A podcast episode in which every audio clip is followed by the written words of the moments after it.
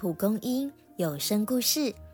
常常有人说，爱可以创造奇迹，你相信吗？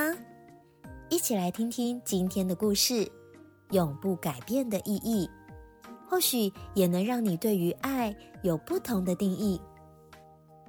有所育幼院专门照顾罹患重病的孩子，这些孩子鲜少会被领养，几乎都在院里度过短暂的一生。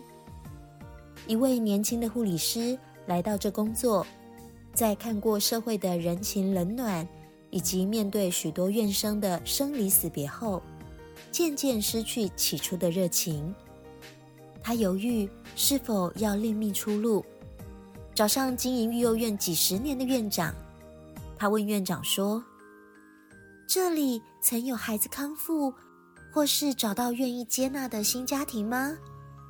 院长回答，两只手数得出来。他又问，做着根本不会成功的工作，不是很没意义吗？然而，院长慈祥地回答，我不会这样说，孩子们不是工作，是生命。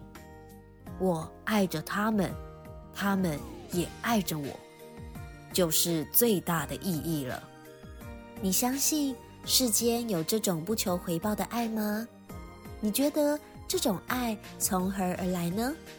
让我们透过本期故事，重新也从心感受生命的意义，一起跨越种种苦难与限制，在爱里相会。对你来说，生命的意义是什么呢？